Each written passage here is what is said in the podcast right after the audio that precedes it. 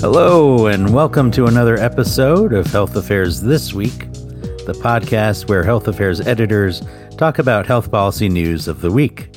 I'm Rob Lott. And I'm Chris Fleming. Today, Rob, the big news seems to be that we're on our way to surviving uh, yet another of our periodic brushes with disaster involving the debt ceiling, right? That's right, Chris. So um, let me start with two quick points of context. Uh, first, listeners should know that we're recording this on Thursday, June 1st.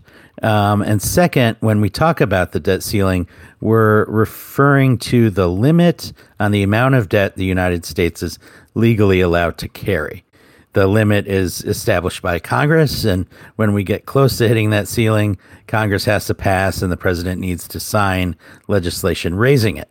The current borrowing limit is $31.4 trillion. And we were on track to bang our heads on that ceiling right around June 5th. Um, so it's against that backdrop that last night, Wednesday, May 31st, the House, in a somewhat bipartisan fashion, passed legislation that would not raise but actually suspend the debt ceiling until the first quarter of 2025 after the next presidential election. And um, now, if this doesn't happen before or about June 5th, it could leave the country unable to pay its bills, potentially causing a default that would have degraded our credit rating, likely triggering a recession and undermining the dollar status as the world's reserve currency. So the legislation now goes to the Senate, which is very likely to pass it, although again with a uh, likely combination of Republicans and Dems necessary to make it happen. And from there, it will be sent to President Biden for a signature. The House passed legislation uh, that you mentioned. Uh, you know, in addition to suspending the debt ceiling, it also contains some spending cuts and other provisions that uh, President Biden and House Speaker Kevin McCarthy negotiated. Uh, according to the Congressional Budget Office, uh, probably will save about 1.5 trillion over 10 years. Although that comes with this huge uncertainty asterisk, uh, since there are only two years of hard caps and unenforceable spending targets after that. Uh, so, as as I think many of our listeners will remember, the Biden administration initially said we're not going to negotiate. We want a clean increase in the debt ceiling.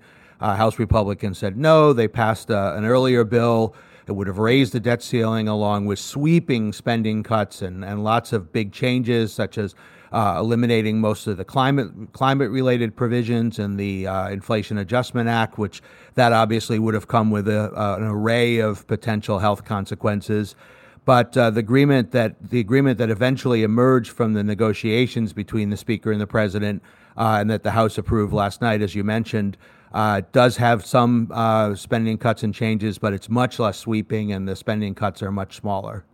That's right, Chris, and that translates into smaller impacts on health related programs than might have been the case.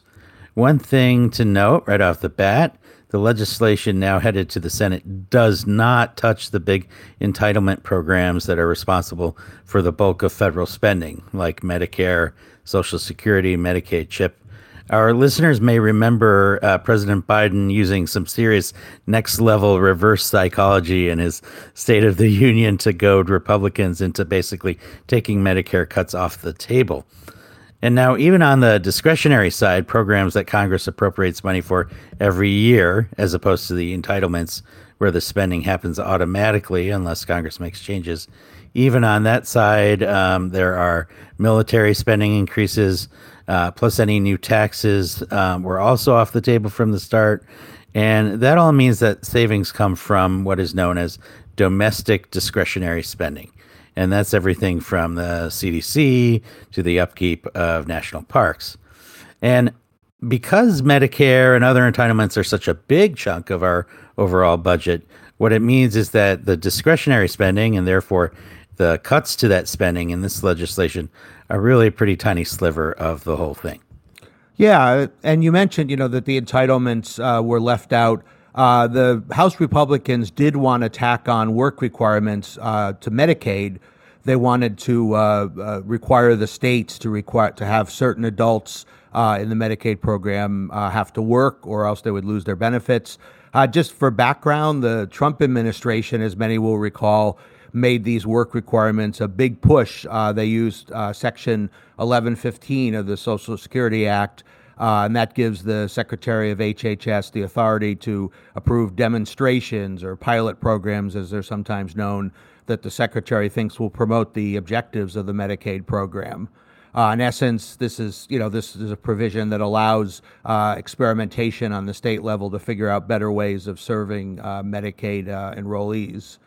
So um, the Trump administration actually approved 13 of these waivers, uh, but uh, currently only Georgia actually has work requirements that are left. The court struck down a bunch of these waiver approvals. You know, part of the question was whether the work requirements actually promote the objectives of the Medicaid program, which you know many said you know the objective is to provide health insurance for people.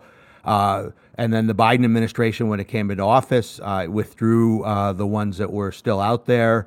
Uh, and then, of course, uh, not surprisingly, given that history, uh, the administration and the negotiations with the speaker vigorously opposed, including work requirements for Medicaid, and they weren't. They didn't make it into the final agreement. Okay, so that's kind of a big deal, right? It really is. I mean, many Republicans just say this is common sense. Uh, if you're going to get public aid, you should work if you're able. Uh, they also see it as a way to help uh, people use social programs as temporary assistance rather than something that they stay on over the long term. But you know, a lot of advocates and other experts point out that most adult uh, Medicaid recipients already work. Uh, and most of the ones who don't, they already qualify for exemptions on grounds like, say, disability. Uh, and a big problem, uh, it turns out, is that when work requirements are in place, many enrollees who are actually complying with the law, they end up losing benefits anyway uh, due to poor data on the state level, communications issues, outdated addresses for enrollees, that sort of thing. Uh, actually, according to CBO, uh, the House bill would have resulted in 600,000 Medicaid enrollees losing coverage. And actually, more than double that, I think 1.5 million would have lost federal funding but stayed on the rolls with state only funding. Uh, and that would have come on top of the uh, millions who are already at risk of losing coverage, as many of our listeners will know, because of the, the quote unquote great unwinding, the end of the continuous coverage requirements that were in place for Medicaid uh, during the COVID public health emergency, but now uh, have disappeared along with the emergency. Okay, so um, Chris, while the agreement doesn't include Medicaid work requirements, I do want to note that it does expand work requirements for enrollees in another social program, the Supplemental Nutrition Assistance Program, or SNAP, formerly known as food stamps.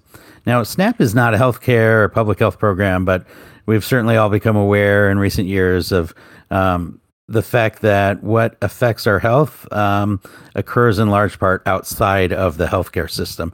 I'm talking about factors like nutrition, the environment, zoning laws.